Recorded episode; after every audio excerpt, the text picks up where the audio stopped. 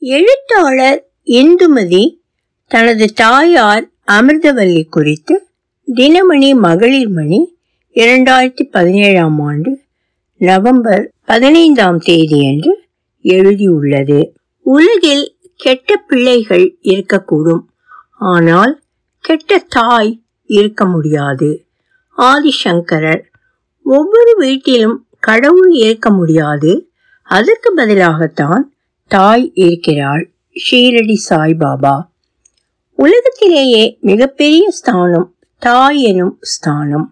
அமெரிக்க ஜனாதிபதி ஆனால் கூட தாய்க்கு கட்டுப்பட்டவர்தான். மனிதர்களுக்கு மட்டுமின்றி ஈ எறும்பு என எண்ணாயிரம் ஜாதிக்கும் தாய் உண்டு. பூனை தன் குட்டியை வாயால் கவ்விக்கொண்டு செல்லும். குரங்கு குட்டி தாயை இறுக பற்றி கொள்ளும். கங்காரு தன் குட்டியை மடியிலேயே ஏந்தி கொள்ளும்.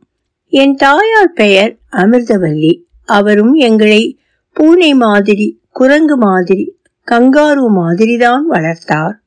இத்தனைக்கும் நாங்கள் ஐந்து பேர். எங்கள் ஐந்து பேரையும் ஒரே சீராக வளர்த்தார். ஒன்று போல பாவித்தார். எனக்கும் என் தம்பிக்கும் ஒரு வயது வித்தியாசம். தம்பிக்கு பின் இரு குழந்தைகள் ரவி ரமேஷ். இருவரும் மறித்து போயினர். அதற்கு அடுத்து விஜயகுமார் பின்பு மாலினி கடைசி தங்கைதான் இந்துமதி. அவள் பெயரில் தான் நான் எழுதுகிறேன். எல்லா தாய்மார்களைப் போலவே என் தாயும் மிகுந்த அன்பானவர். அதைவிட அதி அழகானவர் இன்று படுத்த படுக்கையாக இருக்கும் எண்பத்தி ஏழு வயதிலும் முகம் சந்திரபிம்பம்தான் அத்தனை களையானவர் தலையை முடிந்து கொண்டால் பின்கழுத்தில் மட்டை தேங்காய் அளவு நிற்கும். விரித்து போட்டால் முழு முதுகும் மறைக்கும் முடி. பின்னி தொங்கவிட்டால் கால் முட்டி தொடும். அம்மாவின் அழகு கவர்ச்சிகரமான அழகோ மருட்டுகிற அழகோ இல்லை. கவிதை மயமான அழகு. ரவிவர்மாவின் படத்தில் காணப்படும் தெய்வீகமான அழகு. அம்மா பெரிய மிராசுதார் குடும்பத்திலிருந்து வந்தவர். எண்ணூற்றி அறுபது ஏக்கர் நிலத்துக்கு சொந்தமான குடும்பம். அம்மாவின் ஊர் திருவண்ணாமலை மாவட்டம் மேல் நர்மா கிராமம்.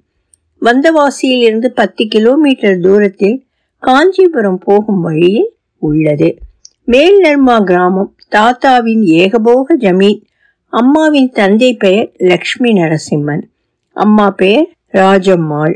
தாத்தா லக்ஷ்மி நரசிம்மன் பிறந்ததில் இருந்து கழுத்தில் மரகத கண்டி போட்டிருந்தாராம். அதனால் அவரை கண்டி கண்டி என்றே அழைப்பார்கள். பாட்டி ராஜம்மா பக்கத்து ஊரான மடத்தாங்கல் என்ற கிராம ஜமீன்தாரின் மகள். தெருவின் இந்த கோடியிலிருந்து அந்த கோடி வரை இரண்டு கட்டு வீடு தானியங்களும் நெற்குதிர்களும் நிறைந்த வீடு திரும்பிய பக்கமெல்லாம் வேலையாட்கள் எண்ணெய் தேய்த்து விட மீனாட்சி என்றால் குளித்து விட காமாட்சி என ராஜபோகமாக வாழ்ந்தவர். அம்மாவுக்கு திருமணமான போது பதினைந்து வயது. மூன்று நாத்தனார்கள் மாமியார் மாமியாருக்கு மாமியார் பெரியப்பா பெரியம்மா அவர்களின் இரண்டு பையன்கள். ஒரு பையன் என பெரிய குடும்பத்தில் வாழ்க்கைப்பட்டவர். கிராமத்திலிருந்து சென்னை வந்தவர். அத்தனை பெரிய வீட்டில் ஆட்களும் படையுமாக வாழ்ந்த அம்மா புகுந்த வீடு வந்து மிகவும் திணறி போனார் சென்னை ஜார்ஜ் டவுன் கிருஷ்ணப்ப நாயக்கன் அக்ரகாரத்து வீடும் பெரிதுதான். ஆனால் அம்மாவின் வீட்டோடு ஒப்பிட்டால் குருவிக்கூடு பதினைந்து வயது பெண் பாவாடை தாவணியோடு இருந்தவர் புடவை கட்டி பெரிய குடும்பத்தை நிர்வகிக்க வேண்டும் என்பதால் மிகவும் தடுமாறி போனார். கிராமத்தில் அம்மா சமையல் கட்டு பக்கம் எட்டி கூட பார்த்தவர் இல்லை. அப்படிப்பட்டவர் பத்து பேருக்கு சமைத்தார். மூன்று நாத்தனார்கள் கடைசி நாத்தனாருக்கு அம்மா வந்தபோது எட்டு வயது. அந்த எட்டு வயது பெண் பெரிதாகி பதினைந்து பதினாறு வயதை அடைந்ததும் இரு நாத்தனார்களுக்கும் சேர்த்தே திருமணம். அதற்குள் குடும்பம் ஜார்ஜ் டவுனிலிருந்து மயிலாப்பூர் எட்வர்ட் எலியஸ் சாலை ஜம்புலிங்க முதலியார் சாலைக்கு குடிபெயர்ந்தது. அப்பா அங்கு நாலரை கிரவுண்ட் நிலம் வாங்கி வீடு கட்டினார்.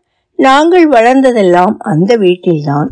என் அம்மா சமைக்க ஆரம்பித்தால் தெருவே மணக்கும். ஐயங்கார் சமையலில் அம்மா எக்ஸ்பர்ட் வெந்தய குழம்பு அடை அரிசி உப்புமா தவளை தோசை மோர்க்கழி இவையெல்லாம் அம்மாவின் ஸ்பெஷல் அவர் புளியோதரை செய்தால் பத்து நாள்கள் ஆனாலும் கெடவே கெடாது. மிகவும் கண்டிப்பான எனது அப்பா மாமியார் பெரிய மாமியார் பெரியப்பா நாத்தனார்கள் மச்சினர்கள் என ஒரு பெரிய குடும்பத்தை கட்டி ஆழ்வதிலேயே அம்மாவின் வாழ்நாளின் பெரும் பங்கு வீணாய் போயிற்று. அம்மா அப்பாவோடு தனியாய் வெளியில் போனவர் இல்லை வெளியூர் சென்றவர் இல்லை தனியாக ஒரு புடவை வாங்கி உடுத்தியவர் இல்லை முதலில் அப்பாவின் குடும்பத்தையும் பின் தன் குடும்பத்தையும் நிலைக்கு கொண்டு வருவதிலேயே அவரின் பெரும்பான்மை வாழ்க்கையும் செலவழிந்தது செலவழித்தார். ஒரு முணுமுணுப்போ முகச்சுழிப்போ என்று இத்தனையும் செய்தவர் அம்மா அப்பாவிடம் மிகவும் கஷ்டப்பட்டவர். ஒரு சின்ன தவறுக்கு கூட கடுமையான தண்டனை தரும். அப்பாவிடமிருந்து எங்களை காப்பாற்றியதெல்லாம் அம்மாதான். பாதி அடிகளை தன் முதுகில் வாங்கி கொண்டவர்.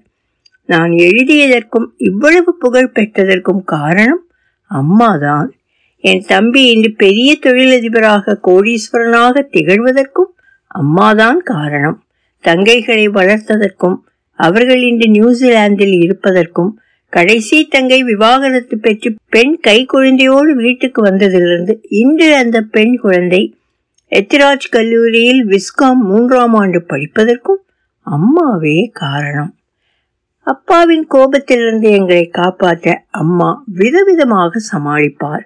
எழுத ஆரம்பித்த சமயத்தில் நிறைய பேட்டிகளும் கட்டுரைகளும் எழுதி கொண்டிருந்தேன். அப்போது பாலச்சந்தரின் அரங்கேற்றம் திரைப்படம் வெளிவந்த சமயம். அதை பற்றிய உரையாடலில் கலந்து கொள்ளும்படி என்னை அழைத்திருந்தனர். இரவு ஏழு மணிக்கு ஆரம்பித்த நிகழ்ச்சி முடிய பதினோரு மணி ஆகிவிட்டது. இரவு பதினோரு மணிக்கு மேல் வீட்டுக்கு போனால் அப்பா என்ன சொல்ல போகிறாரோ என்ற பயம். எதை கொண்டு அடிக்கப் போகிறாரோ என்று நினைத்து உடல் நடுங்கிற்று. ஆனால் நான் வீட்டுக்குள் நுழைந்ததும் அம்மா மடமடவென்று பேச ஆரம்பித்து விட்டார். ஃப்ரெண்டோட தங்க பெருசான ஃபங்க்ஷனுக்கு போனோமா வந்த வந்தமானு இல்லாம. இப்படியா பதினோரு மணி வரை இருக்கிறது? சாப்பிட்டியா இல்லையா? சாப்பிட்டாச்சும்மா யார் கொண்டு வந்து விட்டாங்க? அவங்களே காரில் அனுப்பிட்டாங்க. இனிமே இந்த மாதிரி நேரமானா எந்த ஃபங்க்ஷனுக்கும் நீ போக வேணாம். சரிம்மா. படுத்துக்கப்போ அப்பாவின் கோபத்துக்கு நான் நாளாகாமல் அந்த சூழலை மிகவும் சாமர்த்தியமாக சமாளித்தார் அம்மா. எவ்வளவோ சமாளிப்புகள் எங்கள் அத்தனை பேரையும் உயிரை கொடுத்து வளர்த்தார். சமையல் கட்டு தவிர வேறு எதுவும் அறியாதவர். இத்தனைக்கும் அம்மா நன்கு படித்தவர். கிராமத்தில் வீட்டுக்கே ஆசிரியரை வரவழைத்து படிப்பு கற்றுக்கொண்டவர். மிகச் சரளமாக ஆங்கிலம் பேசுவார். ஒரு வரி விடாமல் தி ஹிந்து நாளிதழை படிப்பார். சிவாஜி கணேசன் பத்மினியின் ரசிகை. திரைப்படங்கள் கதைகள் பற்றி நன்கு விவாதிப்பார். அத்தனை வேலைகள் செய்த அம்மா கிட்டத்தட்ட பத்து பதினோரு பேரை வளர்த்தவர். இன்று படுத்த படுக்கையாய் கிடப்பது மிகவும் கஷ்டமாக இருக்கிறது. வாழ்நாள் முழுதும் கஷ்டங்களையே அனுபவித்த அவர் இப்போதும் கஷ்டத்தையே அனுபவிப்பது வேதனை அளிக்கிறது. இறைவனின் விருப்பம் அதுவாக இருந்தால் என்ன செய்வது? ஆண்டவன் கட்டளையை யாரால் மீற முடியும்? ஒளி வடிவம் சரஸ்வதி தியாகராஜன் பாஸ்டன்.